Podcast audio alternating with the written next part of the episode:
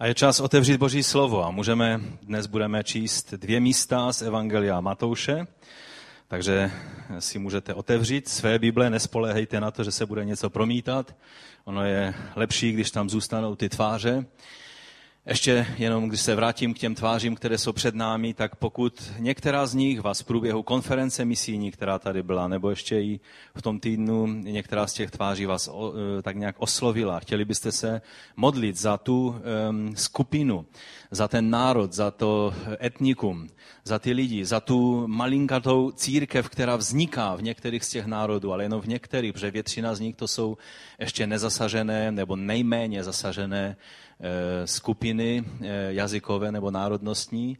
Pokud vás některá tvář oslovila a cítíte, že Bůh vás vede k tomu, abyste se za ně modlili, tak můžete přijít za Benjaminem nebo za mnou a pomůžeme vám najít přesně tu etnickou skupinu, kterou ti lidé představují, nebo ten člověk představuje a můžete se pravidelně pak modlit.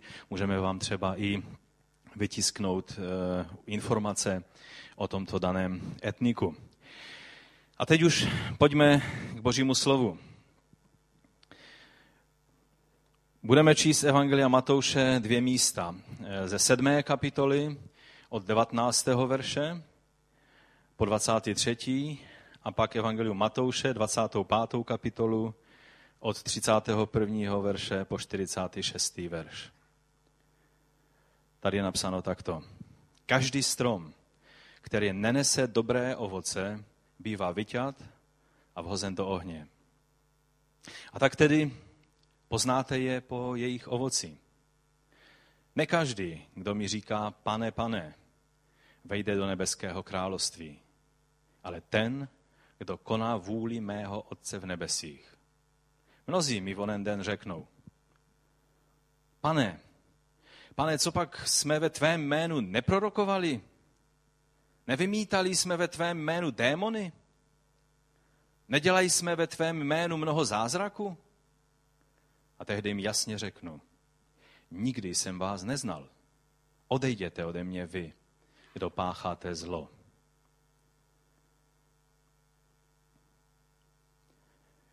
Není to slovo, které by se nám příliš líbilo, a tak jsem váhal, jestli ho číst jako první, ale pro pořádek takhle to v Evangeliu Matouše je, takže jsem to takhle přečetl. Pojďme tedy k povzbudivějšímu slovu. Evangelium Matouše znovu, 25. kapitola od 31. po 46. verš. Až přijde syn člověka ve své slávě a s ním všichni andělé, posadí se na trůnu své slávy. Všechny národy budou zhromážděny před ním a on je oddělí jedny od druhých, jako pastýř odděluje ovce od kozlů. Ovce postaví po své pravici, ale kozly po levici. Král tehdy řekne těm po své pravici, pojďte vy požehnaní mého otce, přijměte za dědictví království, které je pro vás připraveno od stvoření světa. Neboť jsem hladověl a dali jste mi najíst. Měl jsem řízeň a dali jste mi napít. Byl jsem cizincem a přijali jste mě. Byl jsem nahý a oblékli jste mě. Byl jsem nemocný a navštívili jste mě. Byl jsem ve vězení a přišli jste za mnou. Tehdy mu ti spravedlivý odpoví, pane, kdy jsme tě viděli hladového a dali ti najíst? Nebo žíznivého a dali ti napít? Kdy jsme tě viděli jako cizince a přijali tě, nebo nahého a oblekli tě? Když jsme tě viděli nemocného nebo v žaláři a přišli jsme k tobě? Král jim odpoví. Amen, říkám vám, že cokoliv jste udělali pro nejmenšího z těchto mých bratrů, to jste udělali pro mě. Těm po své levici tehdy řekne, jděte ode mě, vy proklatí, do věčného ohně, který je připraven pro ďábla a jeho anděli. Neboť jsem hladověl, nedali jste mi najíst. Měl jsem řízeň, nedali jste mi napít. Byl jsem cizincem, nepřijali jste mě. Byl jsem nahý a neoblekli jste mě. Nemocný a ve vězení a nenavštívili jste mě. Tehdy mu odpoví, pane, kdy jsme tě viděli hladového nebo žíznivého, nebo jako cizince, nebo nahého, nebo nemocného, nebo ve vězení a neposloužili ti. Povím. Amen, říkám vám, že cokoliv jste neudělali pro nejmenšího z nich, to jste neudělali pro mě. Takoví tedy půjdou do věčných muk, ale spravedliví do věčného života. Amen. Pane, my tě prosíme, abys otevřel toto slovo před námi dnes. Abys nám pomohl pochopit spasení, které nám dáváš.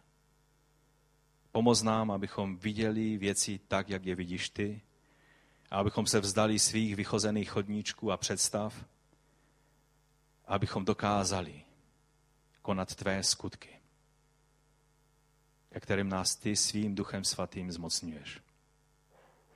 O to tě, Otče, prosíme ve jménu Ježíše Krista. Amen. Dnes chci mluvit o několika věcech, které souvisí velice, jak jste si všimli, s naší spásou. Chci mluvit o to téma, bychom si mohli nazvat velice tak nějak zpříma a jednoduše spasení. Ovšem, já nechci mluvit, nechci tady dělat přednášku ze soteriologie a mluvit o tom, co všechno je spasení a jak s čím souvisí a co všechno mluví starý zákon a nový zákon. Chci jenom tak nějak v úvodu trošku nastínit tu velice důležitou pravdu Božího slova, ale hlavně, co chci učinit, je, že se chci dotknout některých stránek nebo některých věcí, které souvisí s naším spasením, které velice často opomíjíme, nemyslíme na ně a často se nám dokonce ani nepojí, nebo nespojují, nebo, nebo nějak, nějak si je nedáváme dohromady s otázkou našeho spasení. Vím, že to, co dnes řeknu, by mohlo být použito velice nesprávně a mohl bych být pranižován, že vyučuju něco, co není tak, jak jsme zvyklí, že se vyučuje. A je to určité riziko, které, které jsem tak nějak eh, váhal, jestli, jestli do toho jít. Ale přesto se budu s vámi sdílet s těmito věcmi a budu doufat, že mě pochopíte správně. Takovým pozbuzením pro mě je to, co dělal často Ježíš. On byl jedním z rabínů, když chodil po této zemi. Lidé mu říkali rabi nebo učiteli, mistře.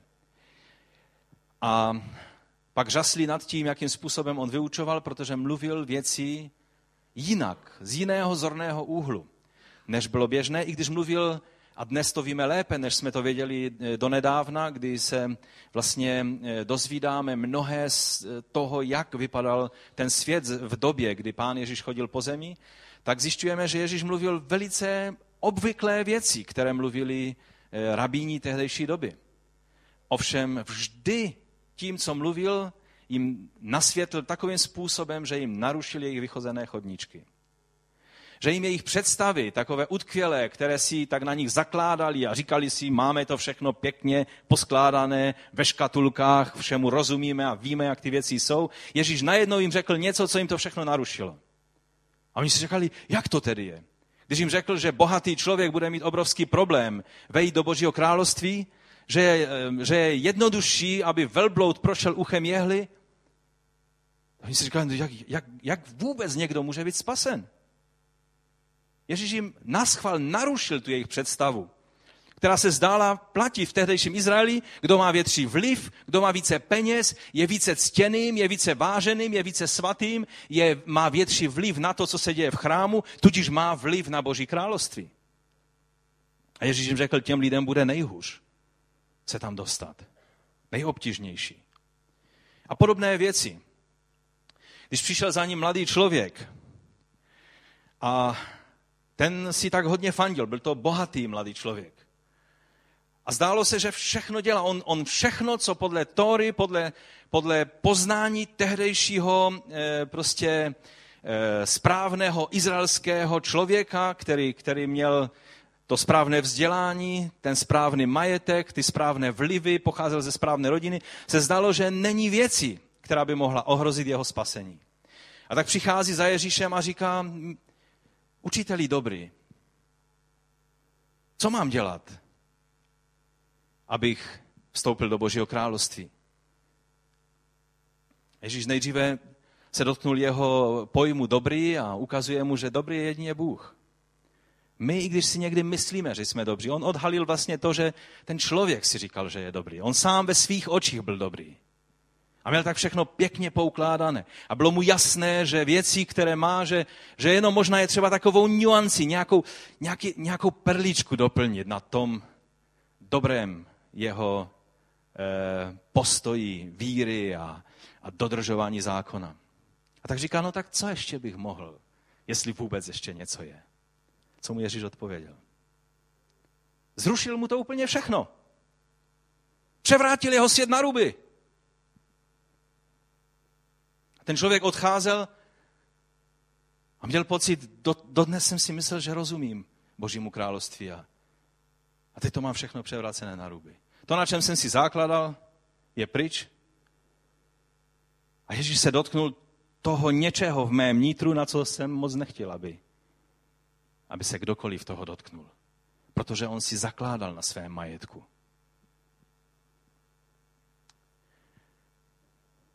U tebe a u mě by se Ježíš dotknul možná trošku jiné věci. Možná by to nebyl tvůj majetek, protože třeba máš jenom hypotéky a půjčky. To není nějaký pořádný majetek. To jsou spíš problémy a dluhy. Ale dotknul by se ti něčeho, co takhle tam máš poskládané a říkáš si, to jsou věci, aspoň, že ještě ty věci jsou. A zakládáš si na nich. Jsi pyšný na ty věci. A najednou ti Ježíš ukázal, že záleží na úplně jiných věcech, u tebe konkrétně. Takže dnes podobným způsobem budu chtít, aby Boží slovo nám posvítilo na určité jistoty, které si my jako, jako, jako ti správní křesťané. Nejsme přece součástí nějaké lidové církve, že člověk se jenom narodí a tak nějak existuje a zajde třikrát do kostela, to je, když ho tam pokští, když se žení a pak, když ho tam vnesou v takové té speciální nádobě nebo krabici. Ale přece chodím každou neděli do sboru. A a jsem evangelikální křesťan, to znamená, to jsou ti vyznavačtí křesťané, ti, kteří, kteří, kteří čtou Boží slovo, kteří jsou znovu zrozeni, kteří jsou pokštěni, kteří jsou dokonce letniční, to znamená, že jsou pokštěni v duchu svatém, mluvím jinými jazyky a, a věřím všem věcem a čtu ty nejnovější knihy, které jsou na trhu.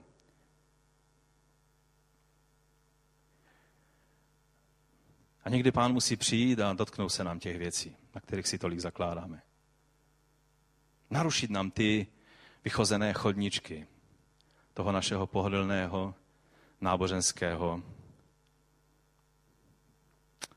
náboženské píchy. Spasení, když mluvíme o spasení, to není nějaké okrajové téma. To není něco, co jeden může mít a druhý ne. O jazycích je řečeno, co pak všichni mluví jinými jazyky, čili to je retorická otázka, na kterou je jediná odpověď možná ne, ne všichni. A tudíž, že je to dar, který je velice potřebný a kež by každý člověk mohl používat tento dar k sebe zbudování duchovnímu, ale vidíme, že sama Bible říká, co pak každý. To znamená, ovšem o spasení toto nemůže být řečeno. Ani, ano, mohla by být napsána otázka, co pak každý musí být spasen? No nemusí. Taky někteří lidé budou v pekle. Ale takhle to říct určitě nechceme. Každý člověk, který to myslí vážně se svým životem, touží po spáse, po záchraně, po spasení své duše. Spasení je jedno z největších témat Bible. Když bychom pozapomněli na spasení a začali si zakládat na tomto životě, pak apoštol Pavel by nás ohodnotil, že jsme ti nejubořejší lidé ze všech. Oba ty dva texty, které jsme četli, i když někdy se teologové snaží tomu tak různě vyhnout, tak oni oba velice souvisí se spásou člověka. Ve starém zákoně, když se podíváme na téma spásy, tak největším obrazem, který v Biblii je o záchraně, o spáse, tak je vlastně Exodus, kdy Bůh pohlédl na otroctví svého lidu v Egyptě. Egypt představuje říši toho zlého, představuje tento svět, který je v moci toho zlého. A Bůh přichází a má nástroj, má, má Mojžíše, kterého posílá, aby oznámil dobrou zprávu svému lidu. Že je pro něj nachystáno spasení. Ještě museli projít mnohými útrapami.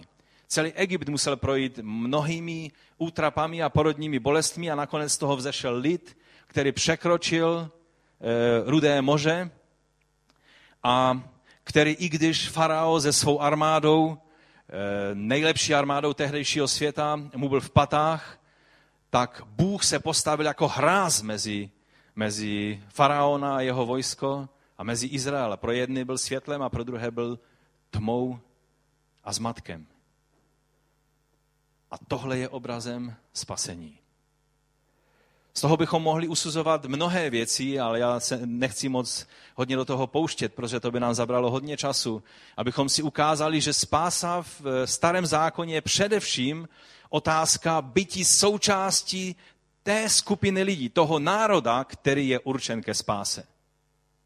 Víte, my žijeme v západní společnosti, která je velice individualistická a která prostě každý člověk je jakoby oddělen a tak někdy si myslíme, že si můžeme to své spasení tak nějak soukromě tam někde pěstovat a že vůbec nezáleží na tom, jestli můj bratr nebo moje sestra má s tím něco společného. Zapomínáme na to, že původní význam spásy je být součástí lidu, který je určen ke spáse.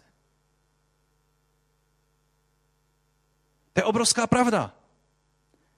Stejně tak v Novém zákoně. Víte, pro nás tady na západě tak eh, máme pocit, že prostě všechno se dá tak nějak eh, dostat až do toho, eh, do toho postoje já a můj Bůh a nikdo víc. Ale pro Semity, pro Hebrejce, pro lidi z Blízkého východu do dnešní doby tenhle postoj nedává moc smysl. Být součástí izraelského národa znamenalo účastnit se věcí, které mohli dělat jenom jako národ. Nebylo možné, aby každý měl svůj malý chrám někde. Byl jeden chrám, kde se museli zhromážďovat. Nešlo být Izraelitou soukromým někde na nějakém ostrově. Bylo třeba být v té správné zemi, na tom správném místě a ve správné svátky dělat správné věci. A to je obrazem toho, co znamená vztah s Bohem a přijímání spásy do nového zákona, v novém zákoně. Ano, nelze být spasen za druhého člověka, ale taky nelze být součástí božího plánu spásy, aniž bych byl součástí božího lidu, který je, který je určen ke spáse. Já doufám, že na konci to všechno dá smysl a že to budeme správně chápat. Slovo, které vyjádřuje spásu ve starém zákoně, je slovo Ješua. Co vám to slovo říká? Od doby, kdy mesiánští židé jsou tak více známí a je jich více a více, jsou jich desetitisíce, někteří odhadují, že jich je nějakých 250 tisíc na celém světě, tak slovo Ješua známe velice důvěrně a dobře. Je to co? Je to hebrejská podoba jména Ježíš. Tak jak eh, bratr Avi Mizrachy, když jsem jel na letiště s ním v autě, tak jsme mluvili o těchto věcech, o starém zákoně. On říká, někdy se mě židé ptají, no a kde máš toho Ježíše v, naši, v našem písmu? Nemluv mi o novém zákoně, ukáž mi Ježíše v Toře a v Tanachu. Tana, Tora to je vlastně e, zákon, že? To je pět knih Mojžíšových a Tanach to, to je vlastně Tora, to jsou e, historické spisy, nebo spisy a to jsou proroci. Čiže to, to je vlastně celý starý zákon. Ukáž mi ho tam. A on říká, na každé druhé stránce ho tam máš. Protože na každé druhé stránce je slovo Ješua. Spasení. A proto je napsáno u Matouše, možná vám to, e, tak jste si toho nevšimli, ale když si dáte ty souvislosti dohromady, když čteme Matouš v první kapitolu 21, je napsáno, porodí syna a dáš mu jméno Ježíš, neboť on zachrání svůj lid od jejich hříchu, nebo spasí svůj lid od jejich hříchu.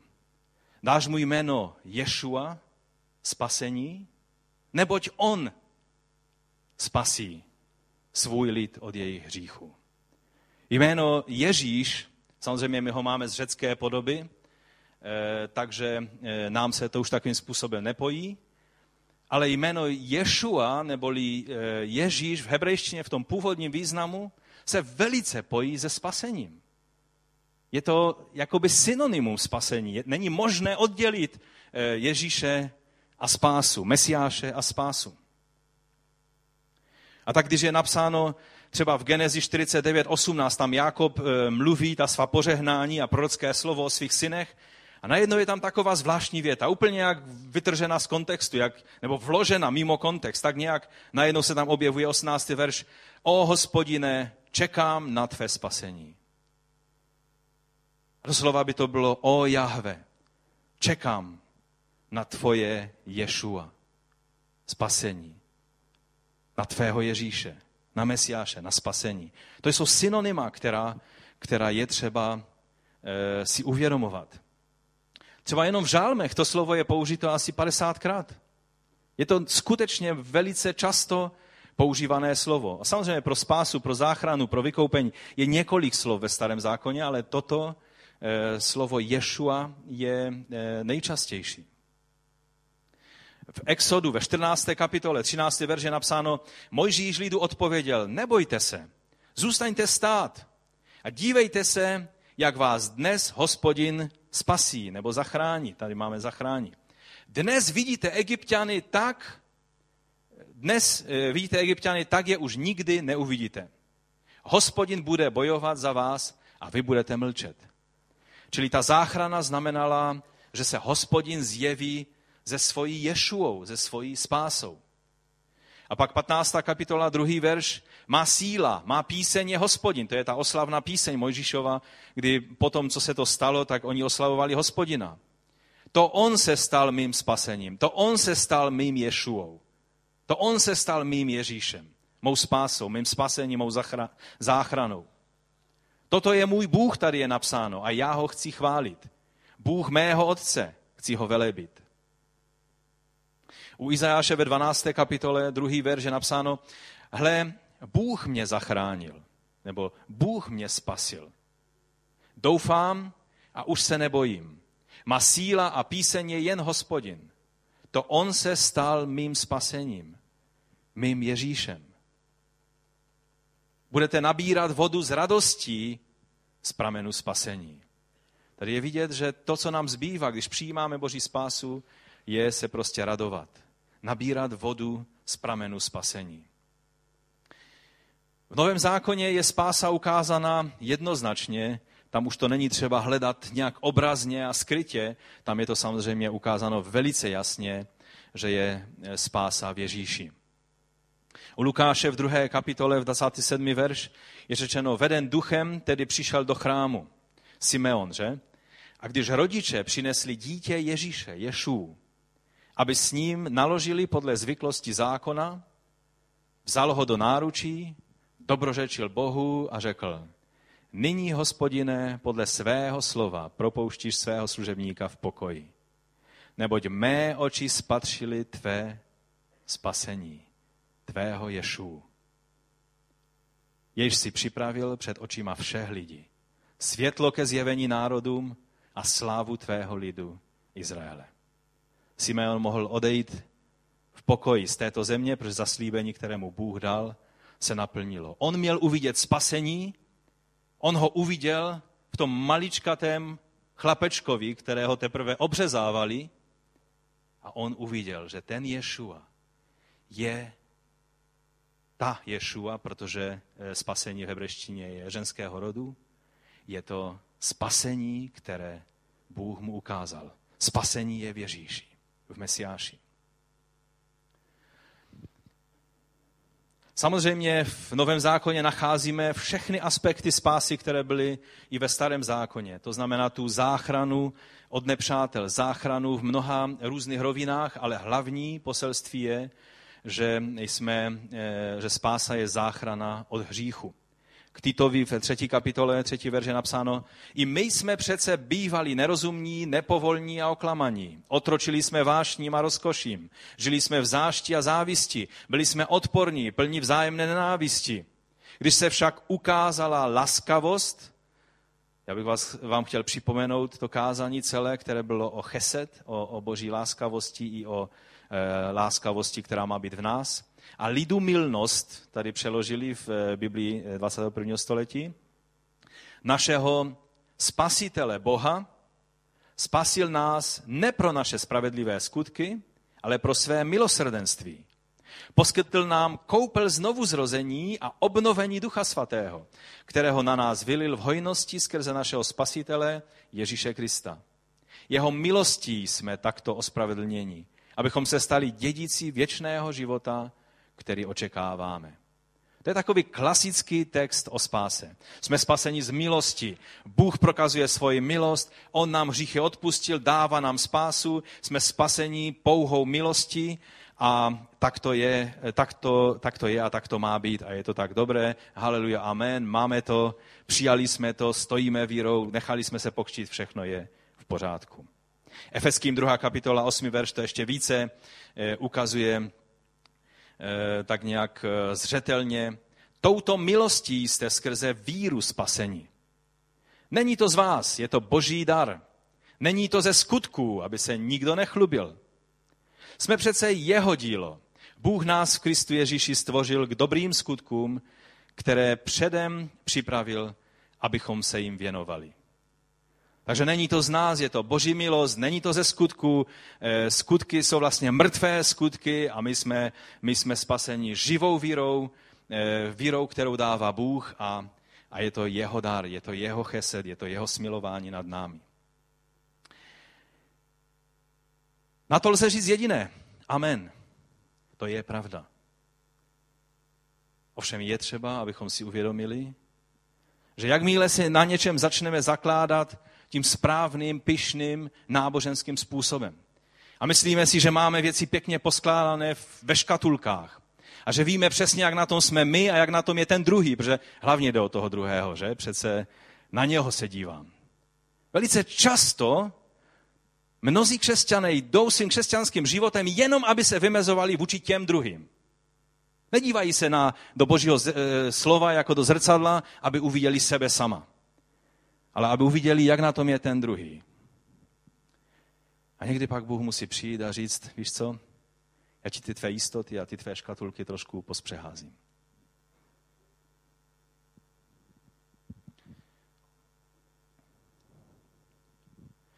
Takže abych zhrnul ten úvod, já věřím, že spasení je z milosti a že je to boží dar. Prosím, na konci toho kázání mě nevemte za nějakého heretika, který vám tady hlásá nějaké bludy. Také věřím, že máme mít jistotu spasení. Že je možné mít jistotu spasení. Vždyť je napsáno v 2. Timoteově, apoštol Pavel říká, proto snáším toto všechno a nestydím se za to, neboť vím, komu jsem uvěřil. To nebylo něco možná, myslím si. On věděl, komu uvěřil. Jsem si jist, že on je schopen zachovat to, co, um, zachovat to, co jsem mu svěřil, až do onoho dne. Čili, že Bůh je schopen to, tu spásu, můj život, který jsem mu svěřil, zachovat až do dne, kdy se postavíme před jeho tvář. Pokračuje ve čtvrté kapitole, bojoval jsem dobrý boj.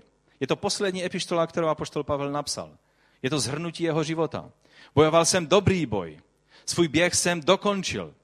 Víru zachoval. Nejenom, že no doufám, že moje víra nějak obstojí, ale víru jsem zachoval. Teď na mě čeká koruna spravedlnosti.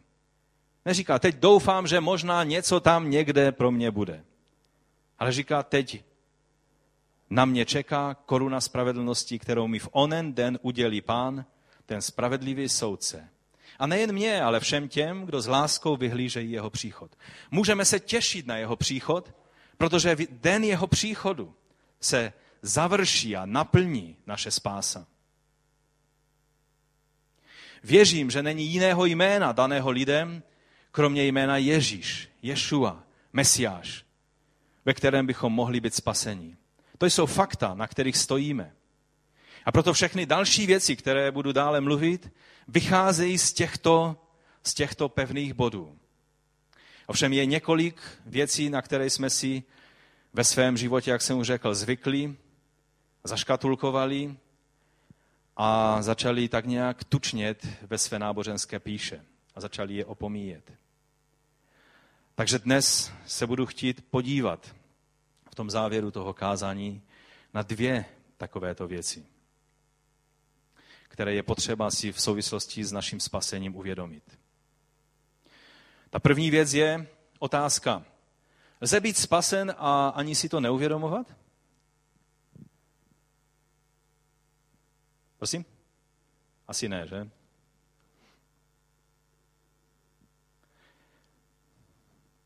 Jednoduchá odpověď na to je, že není možné být spasen, aniž by si to člověk uvědomoval.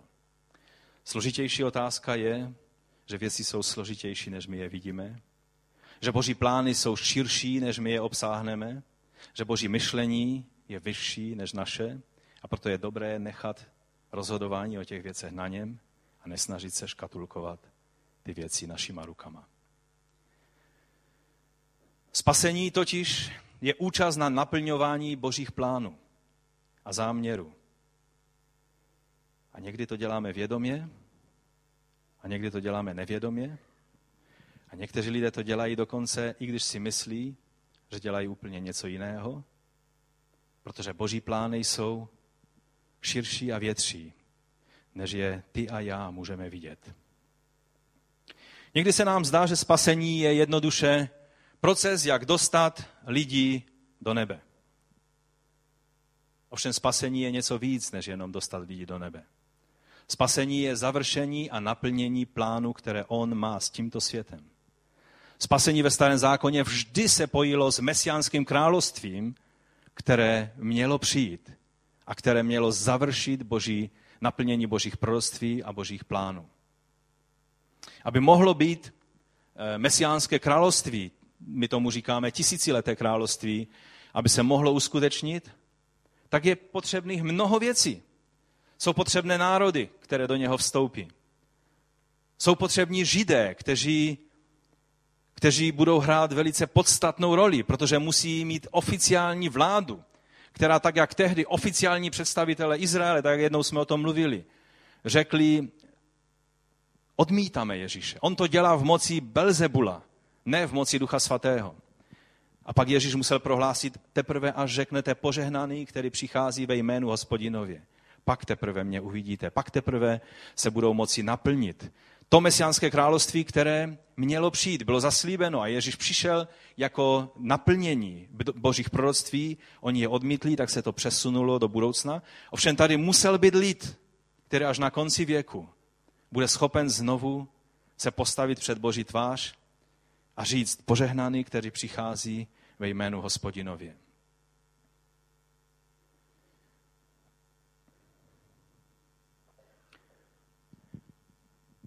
Víte, někdy se nám zdají věci, které jakoby nesouvisí se spásou, skutky, kterým nepřisuzujeme valný význam, jak může mít podání sklenice studené vody nějaký velký věčný význam?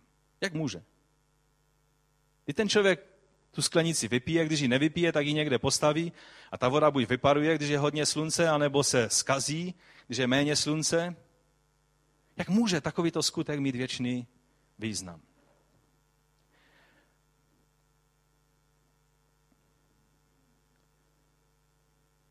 A přitom někdy konání takových velice jakoby nepatrných skutků, kterým lidé nepřisuz, jako lidé nepřisuzujeme valný význam, může znamenat spásu a vstup do mesiánského království i do věčnosti.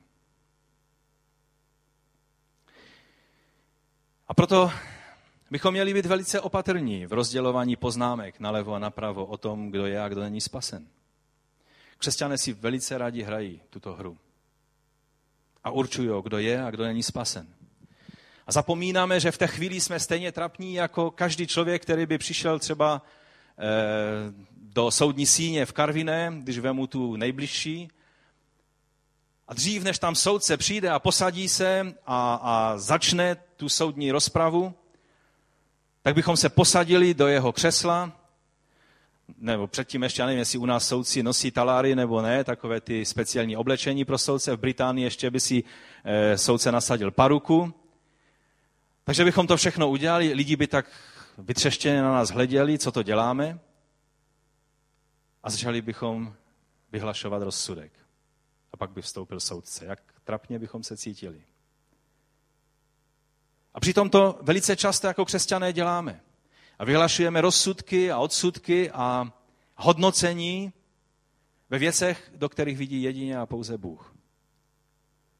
Mělo by to být, to dnešní zhromáždění by mělo být varování. Abychom se na ty, kteří jsou našimi blížními, ty, kteří jsou našimi, někdy se zdráháme říct, bratřími a sestrami, protože jsou oni skutečně spasení? Vždyť v té věci nebo v oné věci se mýlí, nebo dělají věci špatně.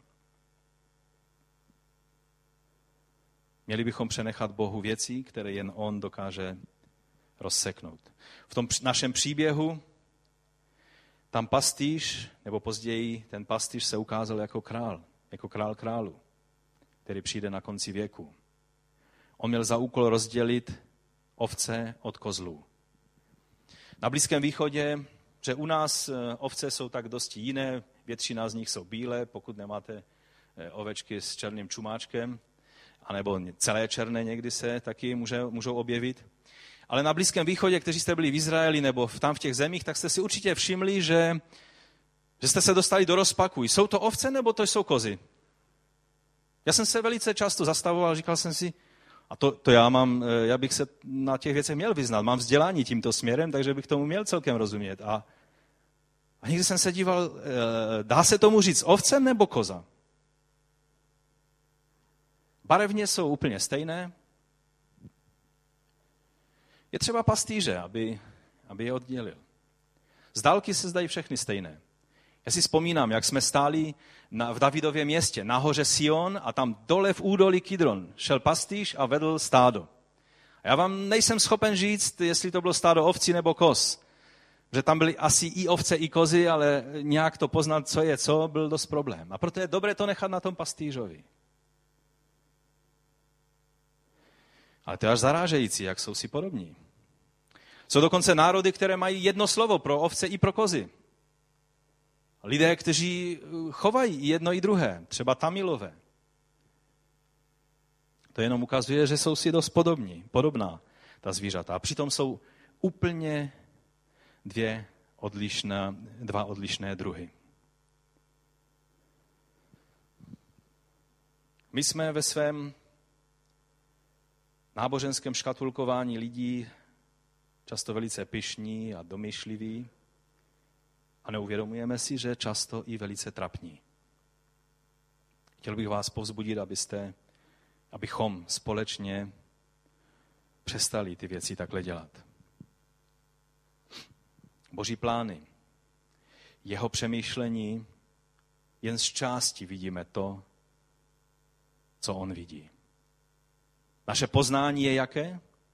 Částečné. Možná proroci mají tu plnou pravdu. Naše prorokování je částečné. Teprve přijde čas, kdy uvidíme tak, jak jsme viděni. A to by nás mělo vést k pokoře a ke skromnosti a k širokému srdci. Abychom si uvědomili, že nevidíme celý obraz, vidíme jen tu malou část, která nám je nejblíž. Jednou musel Ježíš napomenout své učedníky, no on, musel, on je musel napomenout častěji, ale jednou je musel napomenout právě, že chtěli takhle škatulkovat. Na jedny lidi chtěli zhodit oheň z nebe. Ježíš jim musel říct, nevíte, jakého jste ducha. Pak říkali, tam ti lidé ve tvé jménu dělají to a to. A Ježíš se jich téměř zeptal, a co, je to problém?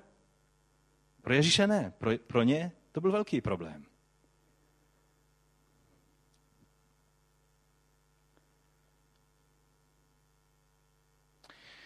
Jednou jsem četl takové zamyšlení jednoho mesiánského teologa, které mi dal hodně k přemýšlení. A taky k určitému vystřízlivění. On popisoval situaci, která se stávala v dějinách velice často. Na jedné straně stojí křesťan s mečem v jedné ruce a s křížem v druhé ruce. A ze jménem Ježíš Kristus ve svých ústech. Slova pane, pane vycházely z jeho úst stokrát denně. Naproti němu byl žid. Ten opovrhovaný vrah boží, nebo vrah Boha, jak se jim říkalo v té době. A ten křesťan říká, musíš vyznat Ježíše Krista jako svého spasitele a musíš se nechat pokřtít. A když to neučiníš, tak nepoužiju kříž, ale použiju meč. A ten žít se v duchu modlí ke svému Bohu, hospodine, Bože Abrahamův, Izákův, Jákobův. Bože, který si nám zaslíbil dát Mesiáše. Kdy už konečně přijdeš a zachráníš nás před těmi lidmi, kteří nám chtějí vzít to poslední, co nám zůstalo, a to je víra v tebe a naději, že přijde Mesiáš. A tak se vírou vzchopil ten žid a odmítnul se nechat sílou pokštit. No a tak byl popraven. A to samozřejmě to je příběh, který z dějin známe velice často. Ale to, co tam napsal ten autor, tu další otázku, to mě dostalo, to mě zarazilo. On píše, na které straně v té situaci byl Ježíš.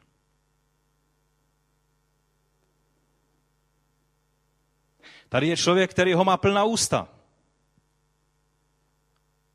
Má kříž ve své ruce. Dokonce meče v Evropě se vyráběly ve tvaru kříže, aby to byly svaté meče. Rytíři velice často, když se chtěli modlit, tak zabodli meč do země a poklekli před tímto mečem a on jim sloužil jako krucifix. Otázka je, kde byl Ježíš v té situaci. Na které straně? Někdy jsme si příliš jistí, na které straně je. Samozřejmě na té naší, že?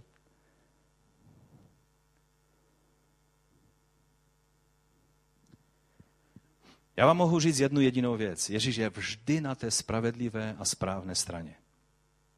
Nikdy nebude posvěcovat něco, co nevychází z jeho ducha, co nevychází z jeho slova, co nevychází z toho, čím je jeho povaha. Jeho povaha je cheset, láska, spravedlnost. Bůh je pozorný k těm, kteří jsou nízko a volají k němu. Pišným se protiví a pokorným se skloní. Kdo byl pišný a kdo byl pokorný v téhle situaci, kterou jsem popsal? To není, složitá, to není složitá otázka, že? Ale pomyšlení, že Ježíš stal tiše na straně toho žida proti svému učedníku, který měl jeho jméno na ústech, je dosti zaražející. Nezdá se vám?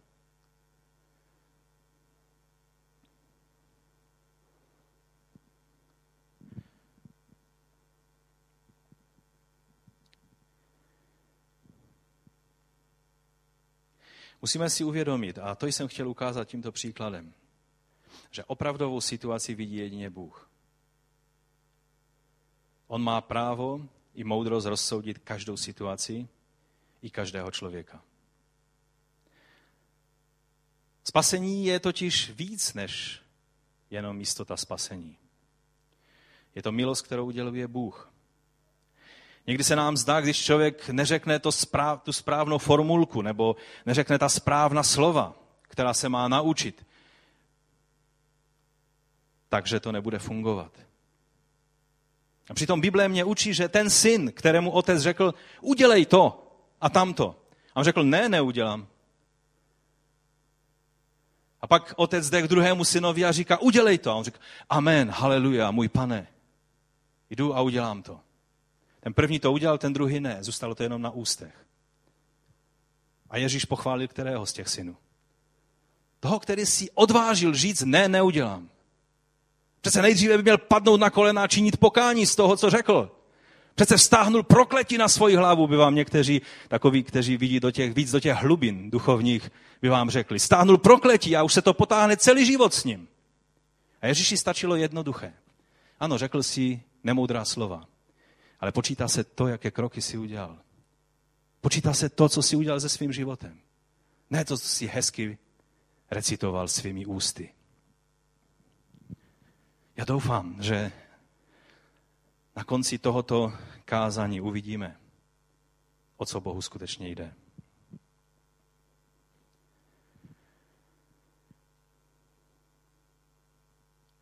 Někdo může mít velikou jistotu spasení a pyšnit se tím, a jiný člověk říká, Bože, buď mi milostiv, mé, mě, hříšnému. A tam v tom příběhu v Novém zákoně napsáno, že ten člověk se neodvážil ani pozvednout oči k nebi.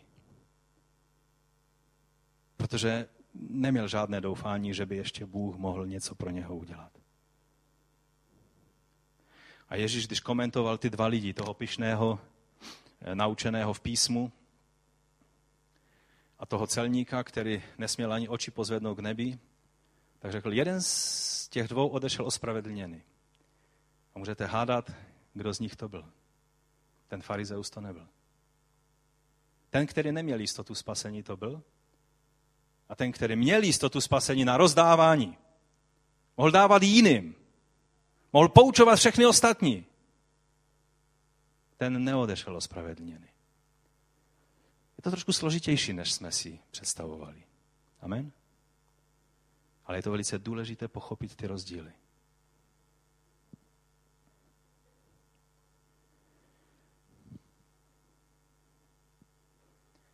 Víte, některý člověk, a já znám takové křesťany, tomu, abyste každý týden vysvětlovali, že je spasen, že je v pořádku. Příští týden přijde a zase, a já si fakt nejsem jistý a, a nemám jistotu spasení, asi proto nepůjdu do nebe, protože nemám jistotu spasení. Já vám chci říct, že spasení je víc než jistota spasení. Vy jste mi asi neslyšeli. Spasení je víc než jistota spasení. Člověk může mít jistotu spasení a nemusí být spasen, protože se v píše opírá o něco, co ve skutečnosti tam není. A člověk může zápasit celý život s různými pochybnostmi, ale je upřímný před Bohem a dělá to, co je správné, protože jeho srdce je na správné straně a je spasen. Hm.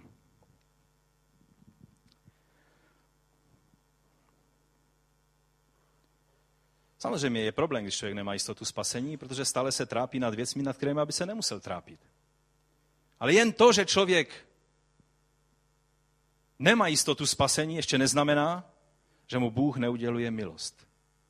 Protože Bůh není někdo, který čeká a v té minutě, ve které zrovna ztratíš svou jistotu spasení, tak tě udeří za uší a už si před jeho, před jeho tváří, na jeho soudu, na pravdě Boží. To je tvůj otec, který ti rozumí lépe než ty sám sobě. Takže spasení nejsme proto, že máme jistotu spasení, ale proto, že nás Ježíš zachránil a uděluje nám svou milost. Pamatujete toho námana, o kterém tady bratr kázal? Ten byl naštvaný, ten neměl víru, ten měl pochybnosti o, té, o tom způsobu, o tom prorokovi, o té řece, o všem. A Bůh mu udělil své chesed, svoji milost, své smilování. Pamatujete na Mefibošeta? Člověk, o kterém tam je tak lakonicky napsáno, kulhal na obě nohy. To je obraz toho, jak někdy lidé vypadají. Se na ně podíváte a na co sáhnete v jejich životě, je problém. Problém za problémem. A David udělal tomuto člověku smilování. On pochyboval, on se, on se bál toho krále, který byl na trůně. On, on nečekal nic dobrého. On nečekal, no samozřejmě, jestli má být někdo spasen, pak to budu já. Jsem křesťan, evangelikální křesťan, letniční křesťan, toho správného směru ještě, protože tam i na směrech někdy záleží, že? Nic z toho pro něho neplatilo. To, co čekal, že přijde a že král z něho udělá velkou ukázku své moci a, a bude o hlavu kratší. Obdržel chesed, smilování, milost.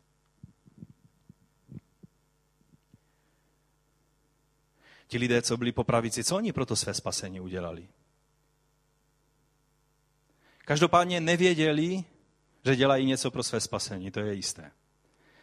Protože se velice divili, když jim bylo řečeno, jak to dopadlo.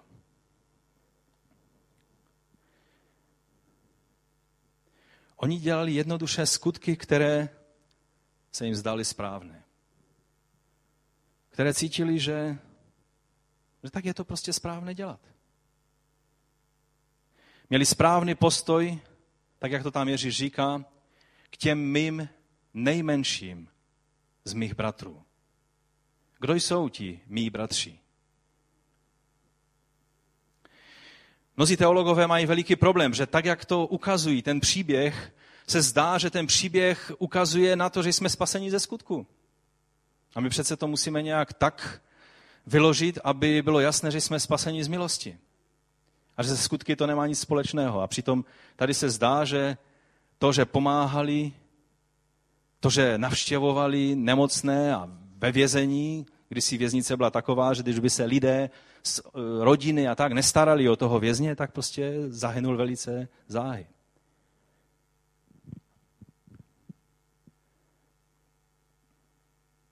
Víte, já nevím, mně to tak připadá, někteří se na mě tak díváte, někteří dokonce pospáváte, jakože tady o nic nejde přece. Pokud jde můj věčný život zhrnout do toho, jestli jsem ve správnou chvíli udělal správnou věc, pak bych se měl rychle zpamatovat. Pokud mé spasení závisí na tom, jestli jsem všímavý toho, co se děje kolem mě, nebo nevšímavý, že jsem tak zahleděn do těch svých duchovních škatulek, pak bych se měl rychle zpamatovat. Protože možná si zakládám na něčem, co je jen voda a co neobstojí. A možná potřebuji uvidět věci a získat postoj, který pochází skutečně z Božího ducha. Protože Boží spasení je vždycky jenom tam, kde je Bůh. Není spasení mimo Ježíše. A Ježíš, jak jsme si ukázali na tom dost složitém příkladu, je vždy na té správné straně. Ne na té, na které bychom ho my rádi měli, protože máme plná ústa, pane, pane. V tom druhém příběhu ti lidé, tam je nás chvál ukázáno, jak oni používali slovo pane, pane, je to tam dvakrát řečeno, i když je to tam nadbytečné. To znamená, že to slovo měli rádi a hodně často ho používali.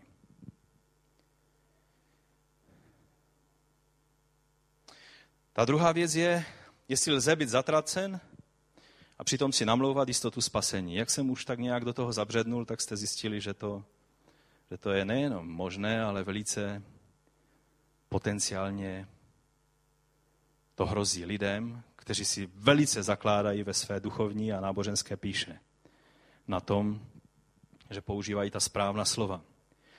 Že Ježíši říkají pane, že prorokujou, že vyhánějí démony. Jak je možné ty všechny věci dělat? A přitom Ježíš o nich nic neví.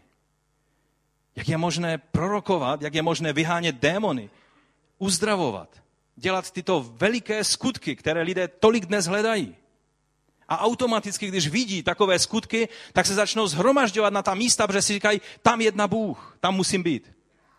A tam bylo jedno takové místo a Ježíš říká, já o tom nic nevím. Možná ví jo, ale já ne. Problém je, že Ježíš rozhoduje. A u něho budou jenom ti, které on zná. To je velice hrozivé slovo. Co ti lidé na té levici, ti, kteří jsou představeni těmi kozly, co udělali tak strašného, tak hříšného? Ve zjevení je řečeno, že že všichni, kteří čarují, kteří jsou sexuálně nečistí, kteří vraždí, kteří, kteří jsou zbabělí a, a kteří prostě dělají strašné věci, tak tam lžou a tak dále, tam jsou napsáni, že ti nevstoupí do Božího království a budou uvrženi do jezera ohnivého. Je tady, je tady něco z toho? Co ti lidé udělali nebo naopak neudělali? Oni nejsou souzeni za to, co udělali, ale naopak za to, co neudělali. A to jde velice hluboko. Ti lidé jsou souzeni za to, že byli nevšímaví. K těmto mým nejmenším bratřím. Kdo jsou ti mý nejmenší bratři? Teologové se snaží to všelijakým způsobem vysvětlovat. Ehm, ti, kteří vysvětlují Biblii takovým tím, že v každém období platí něco jiného a Izrael byl potřebný eh, do chvíle, když se narodil Mesiáš, pak není potřebný a najednou na konci věku ho zase potřebují, nevím, kde ho měli celé 2000 let, že ho vůbec nepotřebují. Izrael tady vlastně byl pronásledován a snažili se i křesťané dělat všechno pro to, aby tady nebyl. A najednou ho pak v závěru zase na sedm let potřebujou. A tak vysvětlují, tento příběh je, jak se budou lidé ze všech národů chovat k Židům v těch sedmi letech velkého, velkého pronásledování, velkého útisku. Že nikde jinde se jim ten příběh nehodí. To je velice rozšířený názor. Jiný názor je, že vlastně tady se jedná o takovou běžnou charitu, že vlastně e, se tady jedná o, o každého člověka.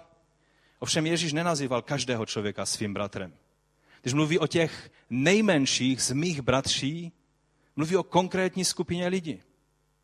Můžou to být pouze dvě skupiny lidí. Můžou to být jeho fyzičtí bratři, to znamená Izrael, a můžou to být jeho učedníci, čili duchovní bratři, které nazývá mnohokrát bratřími. A tudíž tak, jak se chováme Ježíšovým duchovním bratřím, těm nejnepatrnějším, těm, kterými opovrhujeme, těm, na které se díváme, jestli pak oni taky budou spaseni. A dokonce, jaký postoj máme k jeho fyzickým bratřím, to znamená k Izraelcům. Protože oni tady nebudou potřeba jenom na konci věku jako kulisa pro příchod pána, ale když, je, když Ježíš mluví o nich, že budou na konci věku, to znamená, že tady budou nějakým způsobem museli existovat celé 2000 let. Nebo on je stvoří znovu na konci věku? Jaký postoj jsme měli k jeho těm nejopovrhovanějším, nejmenším bratřím, nejslabším, těm, kteří nedokážou ani doufat, že někdo se o ně zajímá. V mnohých těch národech, na které se díváme, je církev tak maličká a slabá, že jsou to jednotliví lidé jejich tváře, já jsem rád, že tady máme ty, ty tváře, bo oni nám představují tyto lidi. Ale ty tváře těch lidí, těch, eh, kteří velice často nasazují svůj život pro to, aby byli věrní Evangeliu Kristovu, neuvidíte na velkých konferencích, neuvidíte na obálkách křesťanských časopisů, velice často žijí v absolutní anonymitě a zapomenutí. Jaký postoj máme my k těmto lidem? Jaký postoj máme k těm, kteří jsou Ježíšovými biologickými, že tak řeknu, nebo přirozenými bratřími? Tyhle mé postoje, že nebudu nečinný, že nebudu nevšímavý, že nebudu, že nebudu necitlivý k potřebám těchto lidí, to má souviset s mou spásou? Zdá se, že ano. Jediný hřích, který ti na levici udělali, bylo, že si řekli, není potřeba. Víte, ta důležitost totiž toho skutku tam je měřena důležitosti toho, komu se slouží. Taky tak je to běžné a na Blízkém východě je to obzvlášť e, takto.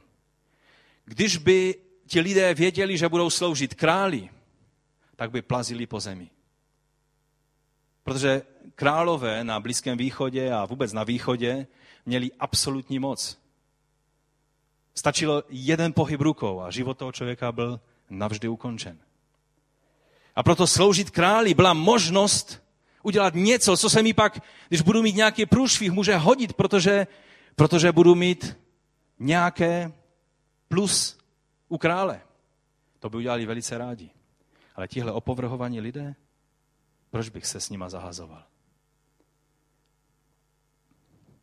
A najednou se v šoku ti lidé a v tom příběhu mnozi, mnohé výklady toho příběhu zapomínají na tu nejdůležitější věc, která v tom příběhu je.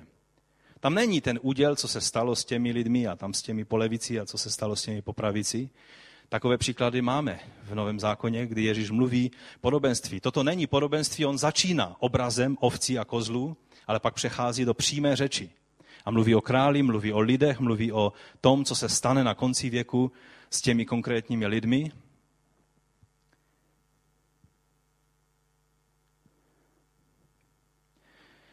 Tady vidíme, že Bůh hodnotí věci, které my lidé hodnotíme úplně jinak. Že on vidí hřích lhostejnosti úplně stejným způsobem, jak my lidé vidíme ty nejhorší hříchy, které máme ve zjevení a apoštol Pavel dává na mnoha místech, celé jejich seznamy. Tu nejpodstatnější věcí bylo to překvapení, kterým oni byli překvapení, kdy jsme vlastně, kdy jsme udělali, nebo ti druzí zase naopak neudělali tu věc. Kdy se to stalo? Pane, ty říkáš, že my jsme se o tebe nepostarali. A my jsme měli plná ústa. Pane, pane, pane. A mysleli jsme si, že ti sloužíme každý den. A ty nám říkáš, nechali jste mě být. A on jim musel ukázat, že ti jeho nejmenší bratři, ti, které by ani nenapadlo si jich všimnout, to byli ti, kteří v té chvíli představovali jeho samotného. Víte, a mně se tak zdá, že tady právě o to překvapení šlo, že když budeme stát před pánem, tak on bude mít některé překvapivé otázky pro nás. Protože když bychom všechno tak měli předvídatelné a věděli, že když budeme dělat to, tak si nějakou zásluhu krále získáme, tak by to nebyl postoj srdce na správném místě, ale byla by to určitá vykalkulovanost, vypočítavost. Mnozí křesťané se takhle chovají. Dávají peníze do sbírky jen proto, když jim někdo pořádně vysvětlí, jak požehnané to bude pro ně samotné. Ano, to je požehnání.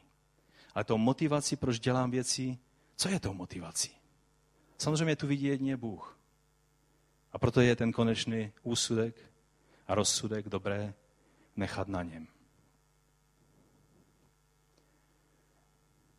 Tam je šokující, že oni se dokonce nad tím svým údělem tolik nezastavili, nepozastavili, nebo nebyli z toho překvapení, jako s tím zdůvodněním, proč to tak je.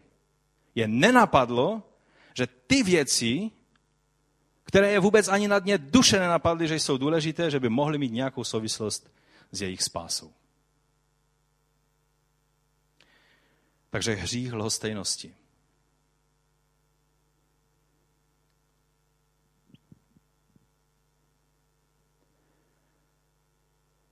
Víte, máme příklady v Novém zákoně, o kterých mluví Ježíš, a to bych řekl na závěr, které nám ukazují, od Ježíši skutečně jde. Co souvisí skutečně s tím, jací jsme lidé. Jestli známe Boha, jestli víme, o čem je spasení a jestli naplňujeme Boží záměry ve svém životě. Na jednom místě nám je ukázán člověk, který leží, je to žid, který leží na zemi a který je zbýt. Nedávno eh, jsme tady měli vlastně židovského hosta, který nám tento příběh popisoval. A přichází velice dobře situovaný kněz, přichází další člověk, velice dobře situovaný levita, nezahazují se s tím člověkem, nemají na to čas. A pak přichází Samařan,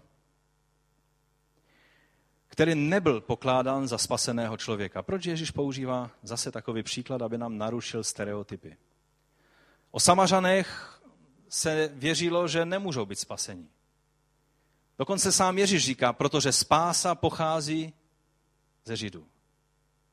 A najednou tady Ježíš ukazuje za příklad všem spaseným lidem dává toho samařana, o kterém si ani nemůžeme být jistí, jestli je spasený nebo ne. Bůh ví. Ten samařan udělal jednoduchou věc, kvůli čemu se dostal na místo pochvaly od samotného Ježíše. Sklonil se k tomu člověku v potřebě. Byl to člověk, který byl z národa, který Samařanům velice ublížil. Oni se nestýkali. A zase jsme u příběhu Mefibošeta. Ten Samařan nedumal teologicky nad tím, co se stane, když prokáže cheset tomuto člověku. Ale prostě mu srdce Říkalo, tady je člověk v potřebě. Skloň se k němu a pomoz mu. A on to udělal. A Ježíš ho dává za příklad všem spaseným, pokštěným, kteří mají všechno v cajchu. Ke mně to promlouvá obrovskou řečí. Že Bůh vidí skrz nás, skrz ty naše škatulky a to všechno. To neznamená, že věci, které jsou napsány jasně v Biblii, že nejsou pravdivé. Ale Bůh vidí ještě hlouběji, než se nám zdá. A proto buďme velice pomalí v tom, když používáme nějaké odsudky, nějaké soudy, nějaké názory. Druhý příklad je Zacheus. Velice známý příklad. Tady je řečeno, já to pro připomenutí ještě přečtu. Když tam Ježíš dorazil, vzhlédl a řekl mu, Zaché, pojď rychle dolů. Dnes musím zůstat u tebe doma. Rychle tedy slezl, radostně ho přijal. Všichni, kdo to viděli, si ale stěžovali. To šel na návštěvu k takovému hříšníkovi? Jestli byl kandidát na spásu, Zacheus to nebyl. Co proto všechno udělal Zacheus, že Ježíš na konci pak říká, že spasení, Ješua, spása, záchrana přišla do tohoto domu. Rychle tedy slezl, radostně ho přijal, všichni to viděli, stěžovali si, to už jsem četl. Zacheus potom vstal a řekl pánu, podívej se, polovinu svého majetku teď dávám chudým, pane. A kohokoliv jsem nespravedlivě odíral na daních, vrátím mu to čtyřnásobně. Říkal mu Ježíš, a teď podmínka, abys mohl být spasen, je vrať všechno, co si ukrad, udělej to, to, to a tamto. Nezdá se. To jediné, co se stalo, je, že ten člověk si uvědomil, o co Bohu jde, aby byl prostě slušným, čestným člověkem, který má srdce na správném místě, který dovolí Božímu duchu působit v jeho životě a který udělá to, co je správné. A Ježíš říká, dnes přišlo do tohoto domu spasení. Nejenom do jeho života, ale do tohoto domu. Že spasení byla vždycky tak trochu kolektivní věc. Řekl mu na to Ježíš. I on je přece syn Abrahamův. Syn člověka totiž přišel hledat a zachránit, co bylo ztracené. Víte, někdy mám s tím problém. Ježíš lidem, kteří přesně znali Toru, mohli propichnout jehlou svítek a řekli vám, které verše ta jehla prochází. Mohli citovat z paměti celé úseky z písma. A Ježíš některým z nich říká, ne samozřejmě všem. Zase někteří křesťané z toho usoudili, že on to říká všem Židům a proto všichni Židé půjdou do pekla. A Ježíš jim říká, váš otec není Abraham, váš otec je ďábel. A tady tomuhle člověku, který se choval způsobem, nechci jmenovat z, naše, z naší nedávné těšinské eh, minulosti, kdy jsme měli pocit, že někteří lidé, kteří měli vliv na město, se chovali tak různě divným způsobem, že se to dalo zhrnout do jednoho slova krádež, tunel, prostě všechny ty věci. A najednou pouhá Ježíšova přítomnost v jeho domě způsobuje, že on říká, polovinu dám chudým. A komu jsem něco vzal, čtyřnásobně vrátím. A Ježíš neříká, no počkej, nejdříve musíš pokleknout, činit pokání. Pak tě musíme pokštit. Pak uděláme to a tamto. A pak možná spasení přijde, budeš kandidátem pro spasení. On říká, teď, v této chvíli, dnes, tady, přišlo spasení do tohoto domu. Já věřím, že tak začínáme trošku chápat, že Bůh hledí na srdce. A že někdy jde napříč všemi vychozenými chodničky nás, křesťanů, dokonce nás, křesťanů. Našich představ. A především vždy bude působit napříč naší náboženskou duchovní píchou. Vždycky udělá něco, čím nás šokuje, kdy se z nás dostane najednou to všechno, jak začneme škatulkovat lidi a jak se začneme chovat.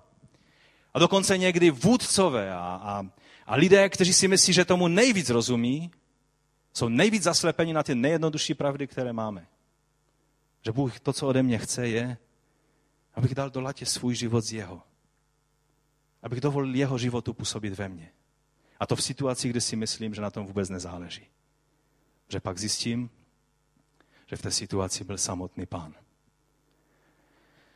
Je kostel ve Švýcarsku, který se jmenuje, je to katolický kostel, který se jmenuje kostel svatého Martina Sturs a, a tam je, to je příběh toho Martina, podle katoliku svatého Martina, který když procházel Alpami a přišel do toho městečka, tak tam byl žebrák a byla zima a, a ten žebrák mu říká, pomoz mi.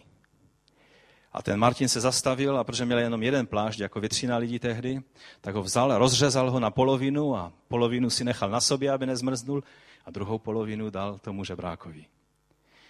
A pak v noci měl sen. A v tom snu viděl Ježíše, jak se prochází po nebeských, eh, po nebeském paláci a anděle na něho udiveně hledí a Ježíš měl půlku toho špinavého pláště na sobě. A tak tam chodil hrdě v, tom, v té půlce toho pláště. A anděle se ho ptají, pane, proč nosíš tenhle kus pláště?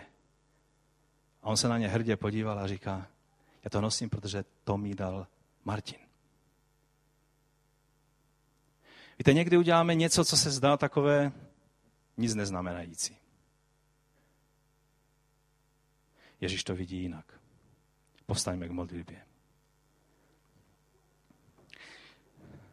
Jestli jsme žili v domění do dneska, že spasení je z milosti, pak amen, je to pravda.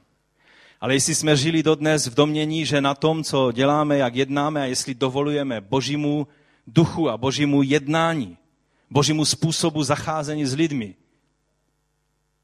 prostoupit naši bytost a dělat něco nevykalkulovaně a vypočítavě, protože si tím zasloužím nějaké křesťanské zásluhy nebo dokonce zásluhy před Bohem, pak jsme v omylu. To, oč Bohu jde, je, aby naše srdce bylo jemu vydáno. Abychom měli jeho smilování, jeho cheset tak, jak je má on. Abychom žili podle jeho příkladu. Pane, já tě prosím, aby se k nám sklonil. My ti děkujeme za spasení, které jsi nám vydobil na kříži. My ti děkujeme za milost, kterou uděluješ. Že i když naše skutky by nikdy nemohly dosáhnout tvé spravedlnosti nebo tvého ospravedlnění, takže ty z nám je udělil. Pane, ale pomoz nám, abychom si uvědomili lekci těchto dvou příběhů. Lidé, kterým se zdalo, že mají všechno v hrsti, že prorokují, vyhánějí démony a dělají velké věci a velké zázraky, a ty si musel prohlásit, nikdy jsem vás neznal. A naopak lidé, kteří byli v údivu, pane, kdy jsme tě viděli, kdy vůbec se to stalo, kdy my o tom ani nevíme. A ty jsi jim řekl, že tím právě potvrdili, že mají spasení, že jsou spasení. Pane, já tě prosím, pomoz nám pochopit ty věci, vidět je v tom správném světle, v té správné perspektivě. My ti děkujeme za to, že ty jsi ten, který jsi tím nejlepším příkladem. A proto ti za, za to děkujeme a prosíme tě, aby ze svatého ducha si nás vedl na každý den ukazoval nám ty nepatrné věci, které někdy zapomínáme si uvědomit, jak důležité oni jsou ve tvých očích. A že jsou to často jiné věci, než se zdají důležité nám. Tak se klademe do tvých rukou a oslavujeme tvé jméno. Amen. Amen. Ať vás pán požehná. Pojďme zaspívat na závěr ještě nějakou píseň.